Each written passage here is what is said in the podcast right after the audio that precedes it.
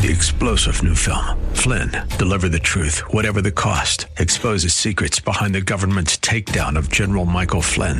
Flynn knew what the intel world had been up to. He ordered the first audit of the use of contractors. This set off alarm bells. He told the truth. He was the most dangerous person for Donald Trump to hire. They had to get rid of Flynn.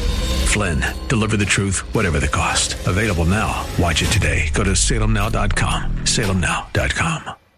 Welcome to the Tim DeMoss Show podcast. You can hear the program each weekday afternoon from 4 till 5 on AM 560 WFIL and WFIL.com. It's just past 4 here on AM 560 WFIL and WFIL.com. You're tuned to the Tim DeMoss Show. Getting an early start on things because we have a great guest. We want you to make sure we get every minute in we can uh, briefly the forecast for the rest of the day and the next few days. Really, just very cloud heavy. Lots of them. Low, uh, low of 36 tonight. 52 the high tomorrow. May get some rain late in the day and tomorrow night. 53 for the high on Saturday. Looks to be cloudy then as well with rain off and on. And same deal for Sunday with a high around 45. Flyers and Sixers both lost last night. Tonight on Thursday Night Football, it's the Chargers at the Chiefs. Uh, our guest this hour is uh, a lady named Rebecca Alonzo, and she's the author of a book called The Devil in Pew Number Seven. My brother Bob is an author, and he's written uh, many books or co written many. This is one of them, but the focus for sure this hour is on our guest Rebecca and a story of uh, people think it's fiction, but it's not you know, we're going to let Rebecca share her story, and it includes a lot of uh, around the theme of forgiveness. So, thank you for being here, Rebecca. How you doing? Hi, Tim. Thanks for having me. Thank you for being on today. Uh, the book is called "The Devil in Pew Number Seven that we're going to get to, but before that, we want to step way back for a story uh, that you know we could be here for hours and days for it. I'm sure to share, um, but we wanted to have you on not just because of the the um, the book itself and the story and what can be learned from it, but also timing wise, being the holidays, the theme of forgiveness is is very much so in this book, and so it's a time of year where forgiveness is certainly necessary, and uh, so we can get into all that. But maybe you could start by just sharing a little bit about your mom, your dad. We can talk about the story and and kind of chronologically walk through it a bit.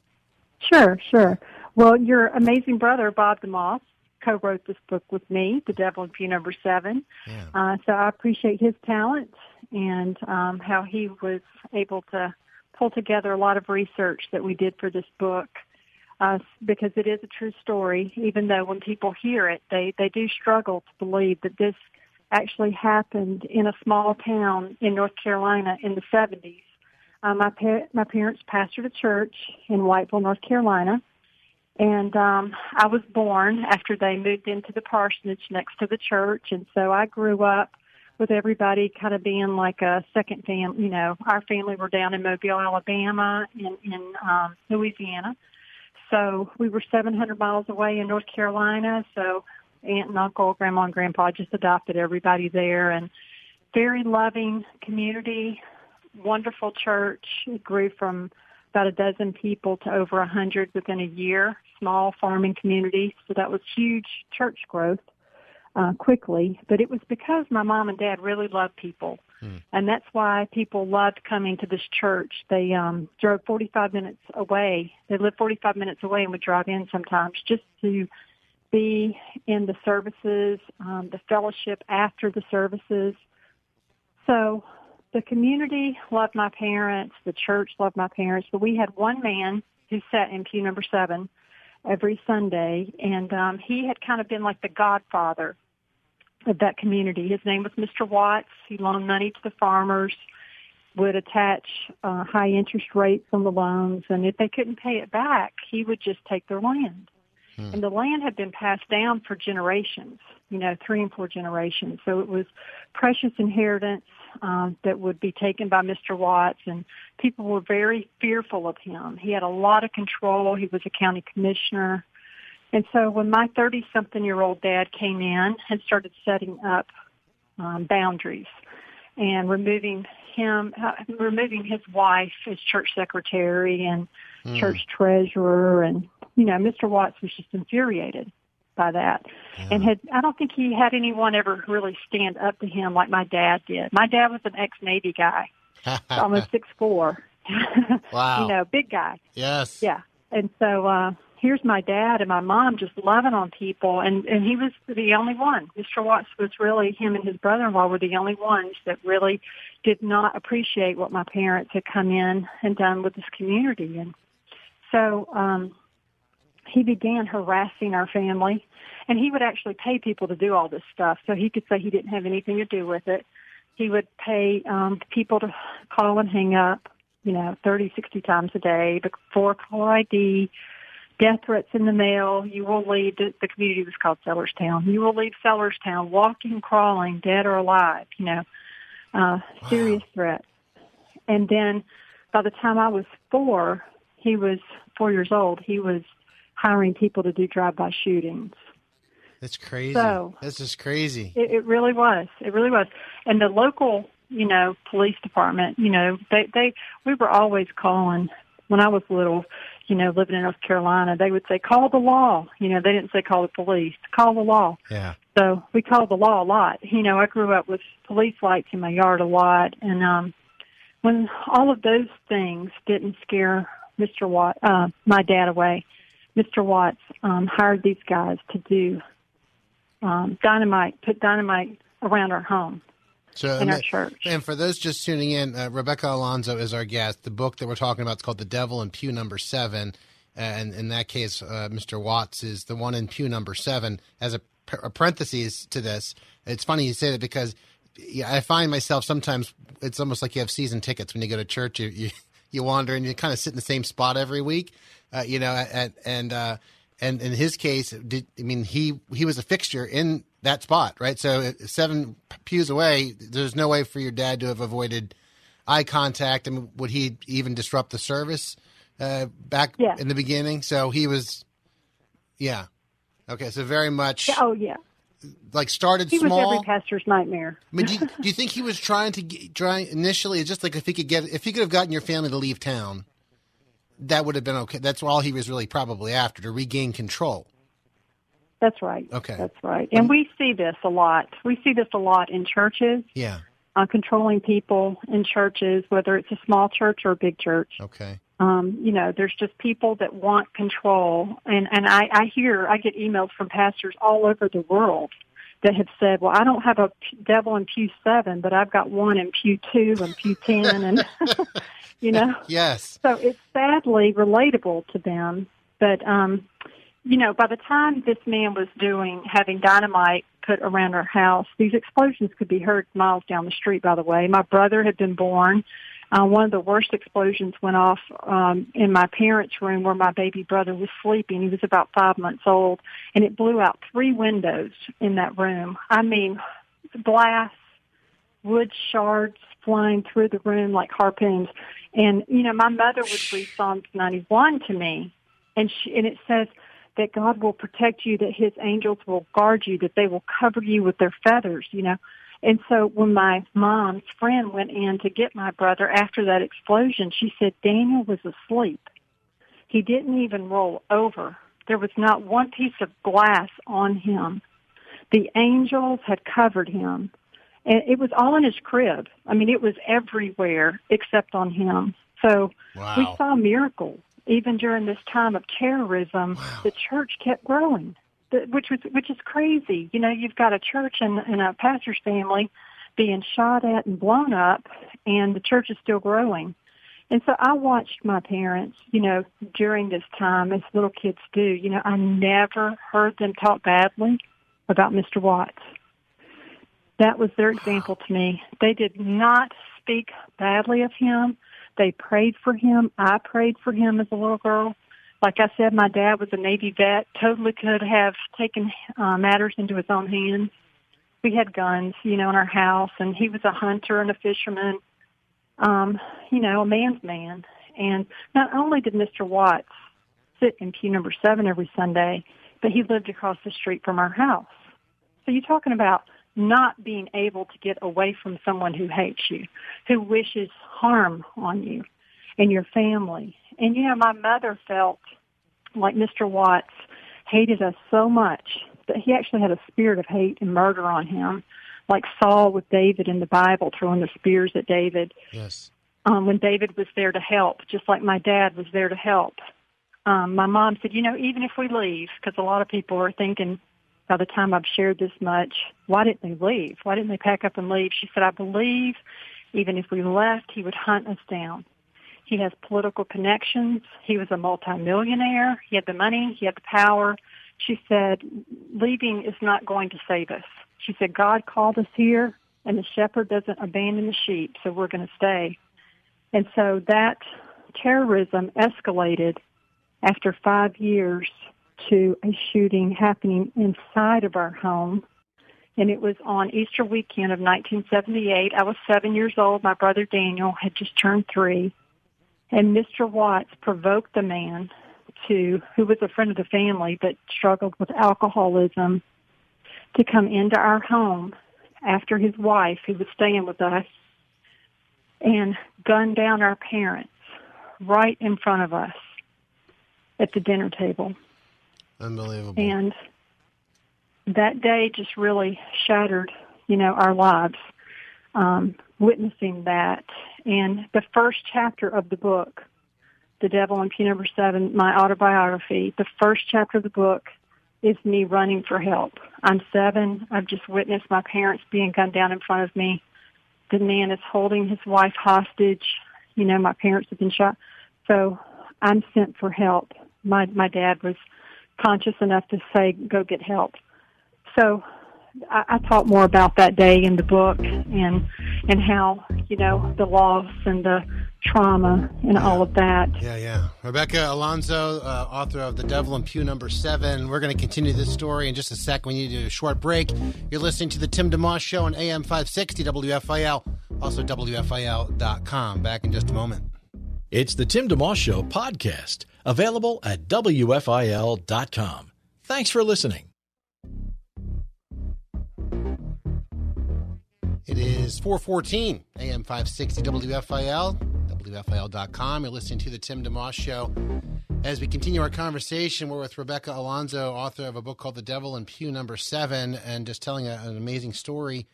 Um, you know, as you're sharing the story, there are a lot of questions that pop to my mind. I'm sure you've had tons of questions over the years, including why, you know, did the family stay? People probably asked you that.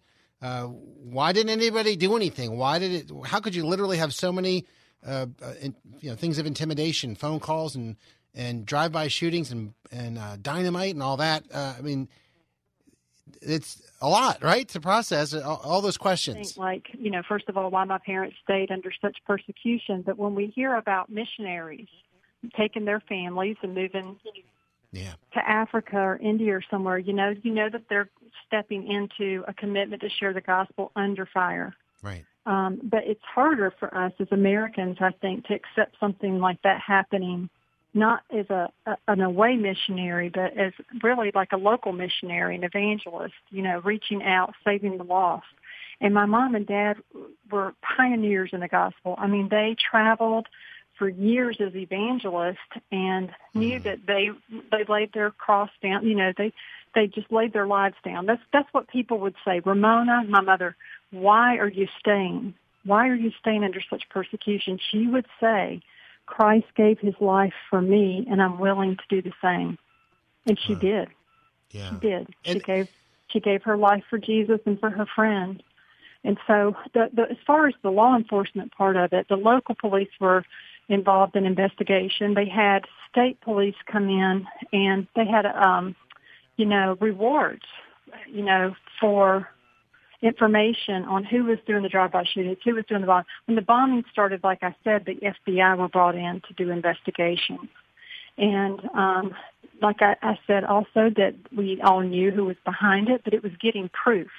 They were so slick and they would space these dynamite attacks out over a few months. Like we would get one and then three months later we would have another one. Sometimes it was around the church, sometimes while we were having service, like on a Sunday night or a Wednesday night, and then sometimes it was around our home. Ten dynamite explosions in over a period of two and a half years. So he was relentless. I mean, like the Bible says, the devil is like a roaring lion seeking who he may devour. Yeah. He was, he would pace out in front of our house at night, just rubbing his hands together, thinking of the next thing he could do to our family to, to get us out of that town. Wow. And so when the shooting happened, when he provoked this man to come in and, and shoot our parents, you know, that was, um, that was what ended up ma- making us leave the town because my mother went to heaven. My dad survived the shooting. We had to move to Mobile, Alabama to live with his parents so that they could take care of my brother and I. Like I said, I was seven. My brother had just turned three. My dad had got gunshot wounds he was recovering from, and we had to start over without my mom. Mm. So we did end up leaving, but that was not the desire of my parents. Yeah. You know, for for it to happen that way, they really felt called there, and you know, it's neat because when I went back to do research and your brother Bob, who who co-wrote the book with me, and another friend of mine, when we went back to do research um, 30 years later, you know, that was a big deal for me to go back to that town, see those people, still call them aunt and uncle. They still love my mom and dad. They just, they have never really recovered. And then when I got to talk to them and say, you know what, I forgave Mr. Watts for everything he did to our family. I watched my parents do it, so I forgave him. I forgave the shooter. I forgave Harris Williams, who shot my parents right in front of me. I actually had to fly back a couple of months after the shooting with my dad to North Carolina and testify at the murder trial as an eight-year-old. I had just had a birthday, first one without mom, had to fly back to North Carolina and testify at the murder trial. So I watched my dad again wow. yeah. forgive the shooter. So that was my example was to pray, ask God to help you, forgive, because if you don't, it will eat you alive. And we had already lost so much, you know, and then to um, pray for that person. You know, the Bible says, love each other in First John 4, 7, and 8. Love each other. And then the Bible also says, love your enemies. Well, that only can happen um, with the grace of God, which yeah. is the ability to do something you can't do in your own strength. Rebecca. The grace of God is the ability to do something you can't do in your own strength. Mm. Rebecca Alonzo is our guest, and that, that's a a great word. Uh, the book, The Devil in Pew Number Seven, we're talking about and sharing. Uh, Rebecca sharing her story, and um, even just beyond that time, then what was life like in the in the years that you know, say months and years that followed? Uh, because there was another you know hard thing happening with your father, right? A few years later. Correct. Um, we call it, you know, post-traumatic stress disorder now. I don't think that was diagnosed as much back then, but my dad suffered, you know, with that and was in and out of hospitals with his nerves. And he always came home. We were waiting for him to come home. He had been sent away and we came home from school one day and we were told that my dad, who was only 46 years old, had nothing physically wrong with him that we knew of. Uh, he did have some heart damage from the dynamite explosions going off. Um, they did find that uh, during one of his hospital stays, but um, as far as we knew, there was nothing physically wrong with him. But he, that he had passed away that morning from a blood clot going to his heart. Now I'm 14 by this time and my brother is nine. Both of us, you know, had to grow up without mom for those seven years, even though we had great family support. Our Aunt Dot, my dad's sister, really, you know, took us in and took care of us. But when my dad died, oh wow, it just shattered. It shattered my life um, in a different kind of way than when we lost mom. Because my dad was, I was a daddy's girl, and so mm. we were really close. And and I I would have rather had him broken with PTSD than not have him at all. So when I lost him, when he went to heaven, I really got angry at God, like for a couple of years. And I know there are probably people listening right now that might relate to that, where you know that, that, that God is in control. So that means that He allows things to happen in your life that maybe sometimes He prevents for some people and doesn't for others. And that's something that we have to reconcile in our hearts. Do we trust God or not? When he doesn't allow it and when he does allow it. So I fought with God for two years over that. Why did you take that? You know, why didn't you just heal him? We've seen other people healed. He would pray for people with nerve problems, with mental illness, and they would get healed. But he didn't get his healing here. He got it in heaven. So after a couple of years of struggling with that, I finally let go of all that anger. And this unbelievable supernatural peace came into my life that I needed. Actually, that my dad had prayed over my brother and I when we were little. You could walk by him sitting in a chair and you could hear Isaiah 54:13 coming out of his mouth. And my children shall be taught of the Lord, and great, great shall be the peace of my children. All your children will be taught of the Lord, and they will enjoy great peace. So when I let go of all that anger towards God for allowing these horrible things to happen to a good family that were, were doing good things for the kingdom, for people, that's when the peace came. That's when the healing came. That's when, um, you know, God just came in and really did a work in my life that no one else could do. Um, there, there was not any medication on this earth that could have pulled me out of where I was going because I was heading down a dark path of suicidal thoughts and you know i just don't want to live anymore and my parents aren't here and you know just that kind of thing. And then you know god just came in and just poured his peace and love and and healing into my heart that gave me the ability to go on with life and have joy and have purpose even though these horrible things that happened to us. Rebecca Alonzo, our guest, the author of The Devil in Pew Number Seven. You're listening to the Tim DeMoss Show on AM 560 WFIL and WFIL.com. Back in just a moment. Have a guest you'd like to hear on the Tim DeMoss Show on AM 560 WFIL? Email Timmy D at WFIL.com. 427 AM 560 WFIL, WFIL.com. Thank you for tuning in to the program today. We continue our conversation with uh, Becky Alonzo. Uh, she is the author of a book called The Devil in Pew Number Seven. You were able to let go of your anger by God's grace. Um, how would you encourage others to do that? It's perhaps easier said than done. Right. Well, when my mother was killed, um, like I said, in front of me, uh, because my family, uh, I was a little girl, I was seven, and my, my family taught me the Bible, and they taught me about loving people and forgiving people, and different examples in the Bible. Joseph being sold into slavery by his own brothers, you know, rejected and right. and sold, and and, you know, just hearing those Bible stories, I think as a little girl helped me understand, oh, bad things happen to good people, but this is what God says to do to deal with it. So as a little girl, I followed my parents' example, my family's example through the Bible. And then when I was a teenager and I lost my dad, I had to learn how to forgive on my own. I wasn't a little girl anymore. Hmm. And that's when I got really mad at God and he is so faithful and good that he walked with me through that process. He wa- he he allowed me to just be truly honest with my feelings for over 2 years. I said, "God, I am so mad. I can't believe when mother died a man took her life, but when daddy died, you took him. Why? Why didn't you heal him?"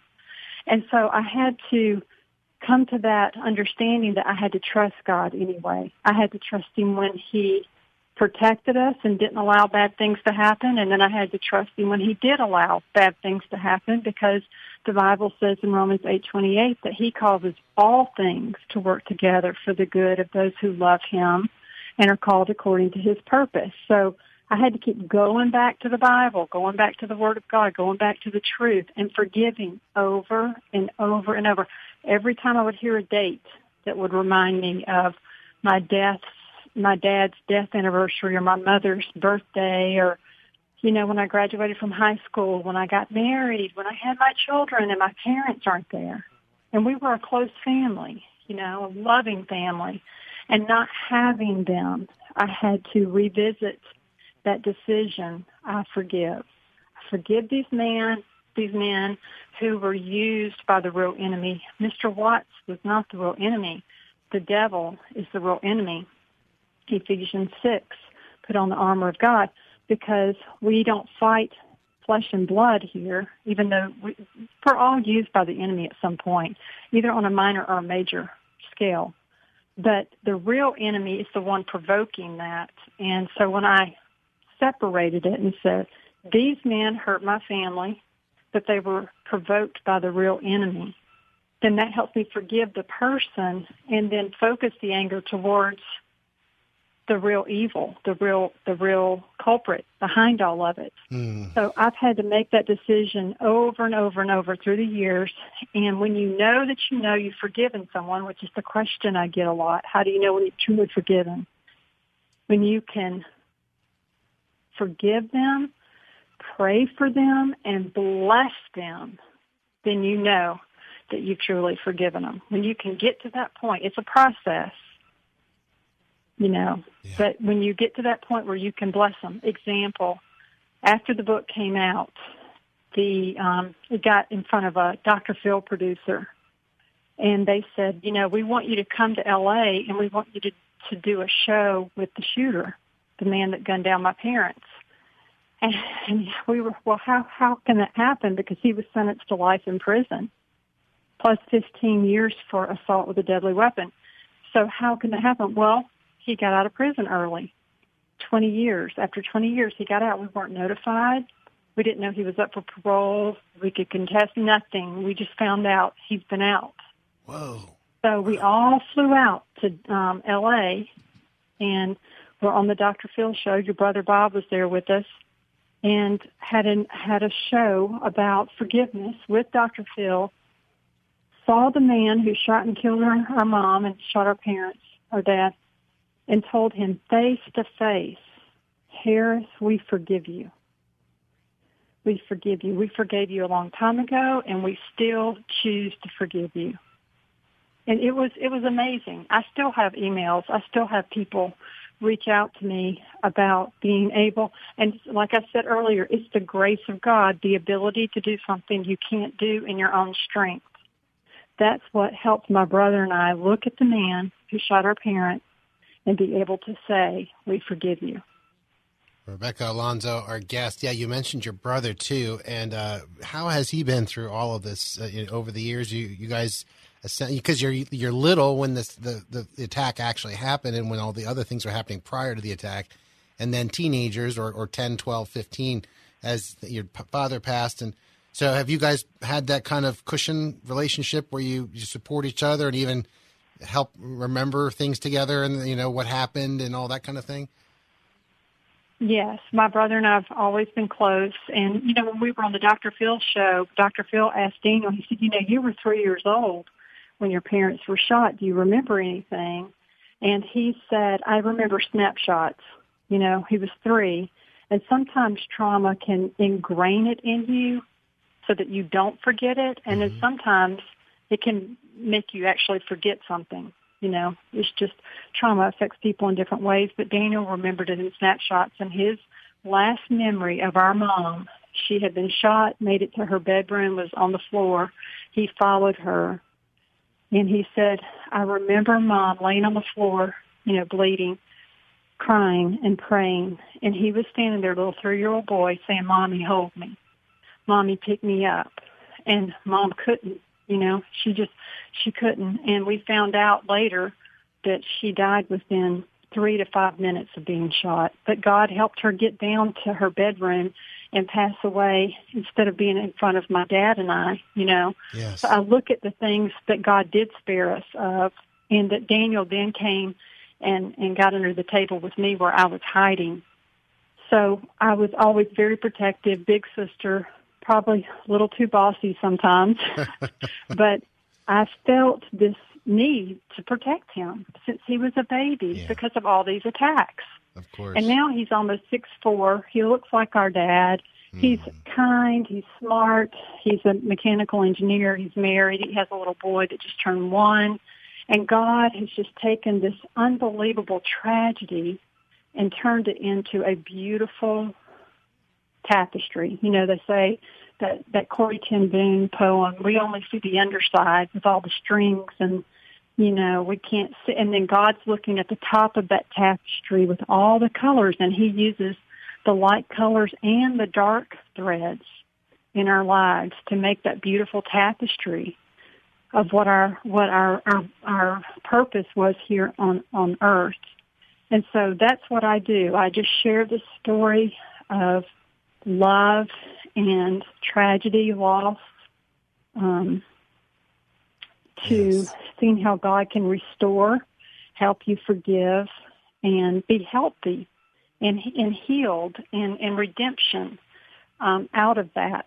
So when I look at my brother and his wife and their baby, I just say, "Gosh, Lord, you're so good." You know, he he he healed me of of PTSD. I used to struggle really bad with a lot of um symptoms. And what's funny is I didn't even know that that's what it was until I looked it up one day. I'm like, oh, yeah, panic attack, sure, yeah. yes. I had those. I didn't know that that's what it was from, but sure, you well, know. I was the peace of God is bigger. Amen. Amen. Rebecca Alonzo, our guest, uh, the author of The Devil in Pew number two, or uh, four, number four, number seven. I'm thinking about the time here, 436. We're going to do a short break and continue our conversation with Rebecca. You're listening to The Tim DeMoss Show. It's AM 560 WFIL, WFIL.com. Live and local. It's the Tim DeMoss Show, weekday afternoons 4 till 5 on AM 560 WFIL and at WFIL.com. Our podcast continues. 439 AM 560 WFIL, WFIL.com. You're listening to the Tim DeMoss Show. You can get the podcast of this program around 6 o'clock. We usually have it up within an hour after the show being over. So if you're just tuning in or wondering what's going on, you're listening in, you can get the whole picture, uh, you know, around six o'clock and beyond this evening. You can download that and let other people know about it. Uh, going down to 36 tonight, a lot of clouds, and just that's the way it is. It looks like for the next few days. High 52 tomorrow, at least warming up some. 53 for Saturday. Probably a couple of showers late tomorrow and or on Saturday, and Sunday maybe another one as well with a high of 45. Flyers and Sixers both lost, uh, and then Thursday night football tonight, the Chargers are at the Chiefs. Our guest today, Rebecca Alonzo, The Devil in Pew number seven is the book. It's an incredible story. Lots of trauma, lots of drama, lots of forgiveness. Uh, and and one reason I want to have Rebecca on is because at this time of year with the holidays, sometimes there's great, wonderful times around the tree or in the kitchen and visiting people, but sometimes there's an accentuated situation there where if, the, if a relationship's not doing great, there's some problems within the family, or within friends, it gets accentuated at uh, Christmas time. And so you're talking about forgiveness there a lot, Rebecca, and just one of the themes in our conversation just coming through how important Scripture really is with all this, right? Absolutely, absolutely, and um, Matthew 6 talks about um, if you forgive others of their sins against you, then your heavenly Father will forgive you. But if you do not forgive others, He will not forgive you. And they, my, my, my family were so good about teaching me that as a little girl. Like we all need forgiveness. We all need mercy on minor and major levels. We all need it. Um, you know, one of the things that that my family were so good at, like I said, was not talking badly about the people that had hurt our family. And that was such a huge example. And part of my healing was that they didn't spread the poison. You know, they didn't um, mm. infiltrate my mind as a little girl to try to say, look at this person, look how bad they've hurt our family. I never heard that. Never heard that. I'm not saying they didn't think it. I'm saying that they were wise enough not to pollute my brother and my soul with anger and hate towards people who hurt us. So I think that's important even during this Christmas season too, when you're around family. And some families are close and wonderful and they get along and then other families struggle. You know, they struggle to be together. And I, I just want to encourage people, you know, if you can think about the things that you love about your family instead of thinking about the things that annoy you, aggravate you, have hurt you, then you will have uh, uh, you will you will be free to really celebrate Christmas instead of being distracted with offense. Well, Rebecca, when so when that, yeah, go ahead. No, go ahead. So that's what I just want to encourage people today. If you want to enjoy your holiday, you know, if you want to enjoy your family, think about what you love about them instead of what you don't love about them. well, and as I was writing down some things to ask you about and talk through, uh, you know, about the book, on one side of things, I'm thinking, okay, it's good to hear the story and kind of unpack what happened. And then there's also the, the healing that God has brought and forgiveness. And, and it's still, like you said, you periodically perhaps have to revisit or or reassure and make sure like yes i'm i'm good. I'm trusting god uh, not only with your situation and, and, the elements in the book but also life in general with other people. But i was going to ask you to the not that there's a formula and it may be a little bit different for different people but what would you um, say for folks who are really wrestling with a lot of struggles with forgiveness? Maybe they really truly have been wronged or uh, I, I've often been in situations with people where yeah, they were wronged, but they maybe they also did some wronging as well. There are going to be a lot of different situations. But do you, how much do you spend, or suggest perhaps people spend recounting the wrong and the details? I could ask you lots of questions about Mr. Watts, for example, many more questions. Did he do this? What about that?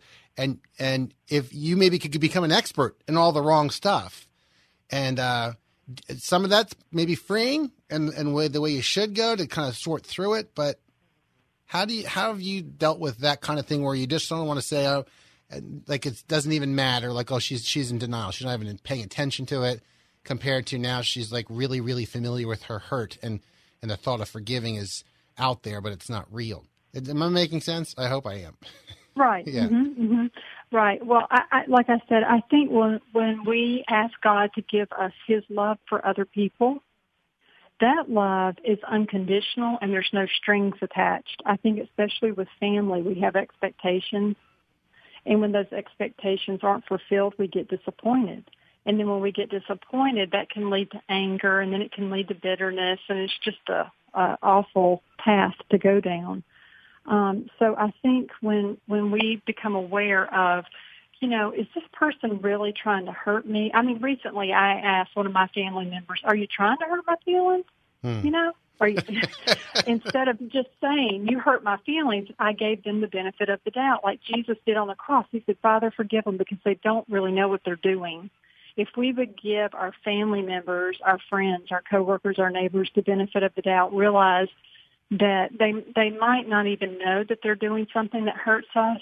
You know, when I asked my family member that the other day, are you trying to hurt my feelings? They said no. And then that gave us an opportunity to talk it out. But I think it's the way that you can approach people in in love, in mercy, in benefit of the doubt that helps you have an opportunity to talk to them. I know families that it's tense when they get together because they have a truckload of offenses that they've kept record of through the years.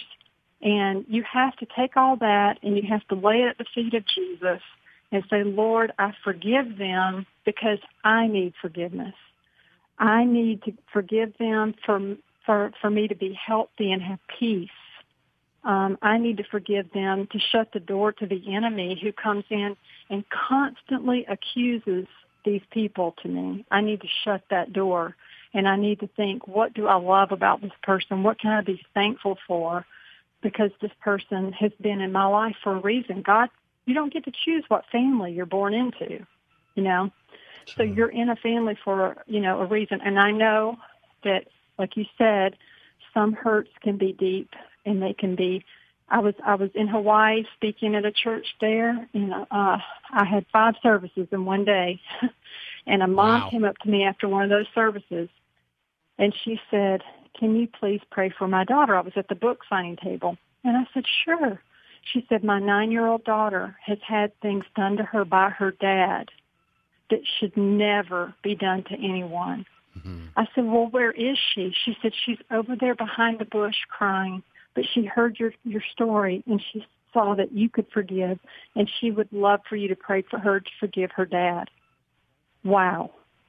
Wow. Unbelievable. Unbelievable. See, if we forgive, God will use our stories to help other people forgive. Amen. You know, if we will give it to him, if we will give him the hurt, the offense, the justified anger, if we'll give all of that to him, he will take it It's an exchange. It's a beautiful exchange. All your hurt, loss, betrayal, offenses, you give it to him, and then he gives you peace, healing, restoration, and a love that you can't even understand. You cannot even understand it. When we were at Dr. Phil with the man who shot my parents, um, after the show, and this was your brother Bob's idea, he had a Bible there for us to give Harris, and it had his name embossed on it. It was a beautiful leather study Bible, and we went to the green room after the show and found Harris. He was there with his son. They were crying. It was emotional for all of us. You know, he spent 20 years in prison away from three sons. Yeah. His one bad decision took him away from his family. And we said, Harris, we, we have a gift for you. And we, we want you to have this Bible. It had his name, like I said, it was a beautiful Bible. We, we have a gift for you. And when you read this Bible, we want you to know God loves you. God loves you and he, he forgives you and we forgive you. And we hugged. Imagine hugging the man who shot your parents and saying we forgive you and giving him a hug. See, that's that's that's on down the road for some people. They might not be there right now, but if you keep giving it to God and you keep asking him to help you, we got to the place where you forgive as a choice, then you pray for them, then you bless them. And we were able, thankfully, my brother and I were able to get to that place where we could bless the man that took so much from us because of God's grace and mercy for our own lives. Rebecca Alonzo, author of The Devil in Pew number seven. You can find out more about her, Rebecca Alonzo with a Z. Dot com. We'll continue our conversation, wrap up as best we can here in our waning moments. AM 560, WFIL, WFIL.com. You're listening to The Tim DeMoss Show. Thanks for listening in. Back in a second. Thanks for tuning in to the Tim DeMoss Show podcast with AM 560 WFIL and WFIL.com.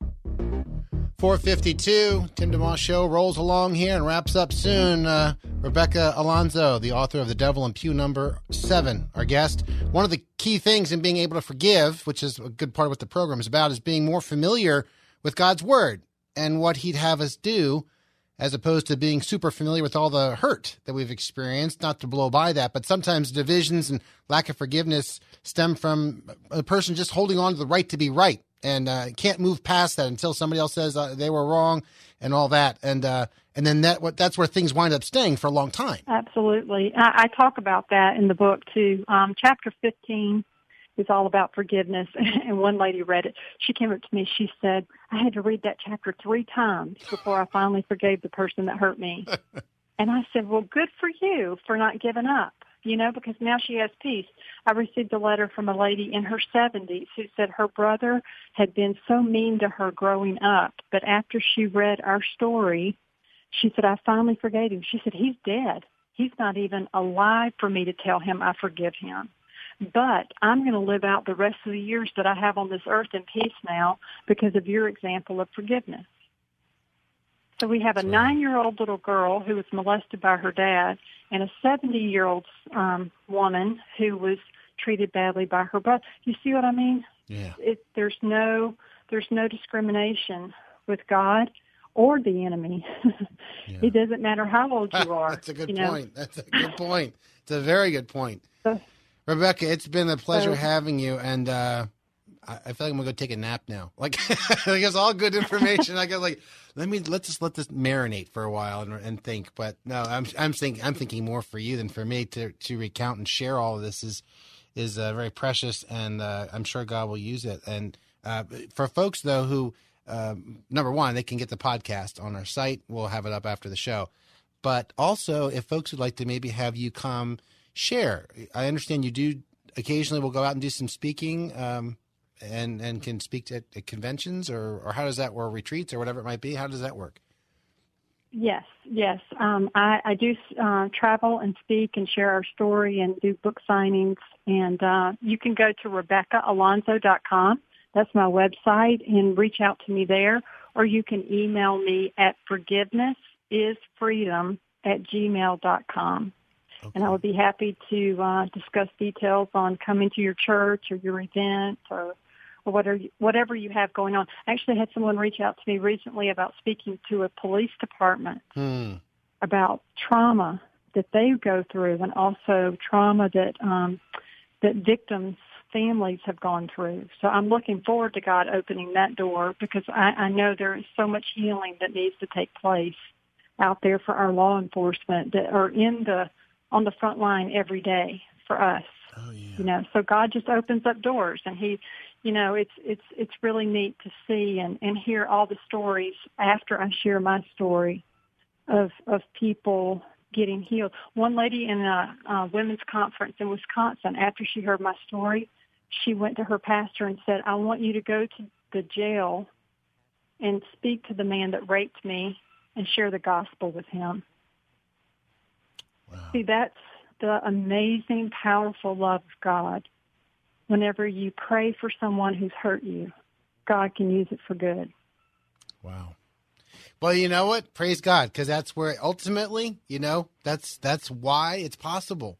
That's why that's why we can, whether we're young or old, or dealing with something small or medium or large or supersized, or multiple supersizes, this is possible. That there's hope in that, even if that's the only place people could, you know, right now they're coming away listening. Even if it's just that, you know, it's possible, and and will happen with God's help. It may take time, but it's God's power at work in us that makes these things happen. So, uh, and that's been evident the way you've been sharing throughout our time together. Uh, so, thank you for for doing that, for taking the afternoon here and spending time sharing. Absolutely. And thank you, Ken, for your show and for giving me this opportunity to share the story of forgiveness again. And I pray that it helps your listeners today to just step into that place of forgiveness and freedom that is available and that they would thoroughly enjoy this holiday season and celebrating Christmas and Christ's birth. Well, you've given us a good gift to, to chew on and think about, and uh, hopefully, folks who are listening at this time and struggling with forgiveness, uh, and even I, I'm gonna, I'm listening and, and taking notes too, because there are lots of opportunities to forgive, whether it's my wife, my children, they with me, or amongst ourselves. These are some good things for us to discuss. So I'm sure we'll do that around the dinner table. So uh, thank you for that early Christmas present too. so. Merry, Chris- Merry Thank you, Christmas to you. Yeah, yeah. What do you have any plans for Christmas? Are you are you spending time with family? I guess. We're spending time with family and we, we will be loving and we will be forgiving Yeah, because we have to live what we preach. that's right. That's So, right. um, we do get opportunities, though. We get opportunities to live what we preach. So, um, yeah, just grateful, just grateful, and um, and I pray that people would enjoy, you know, because you never know when your last day on this earth is going to be, and so you you just really want to love people well and forgive quickly. Thank you, Rebecca. Have a great rest of your day.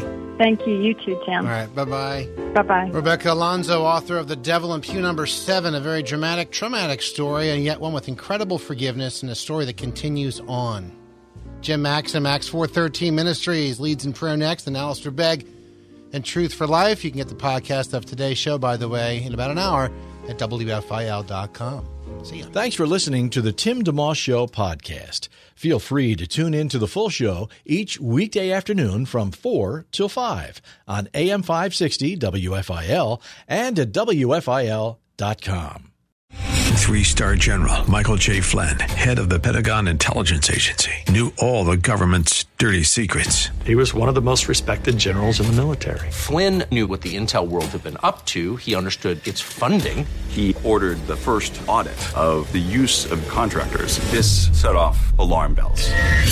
The explosive new documentary, Flynn, Deliver the Truth, Whatever the Cost, and covers the facts behind this scandal. Flynn told the truth. He was the most dangerous person for Donald Trump to hire. I find out the worst enemy that I'm going to face in my life is right here in America. They took my assessment and they wanted me to change it. And I was like, I'm not changing it. They had to get rid of Flynn.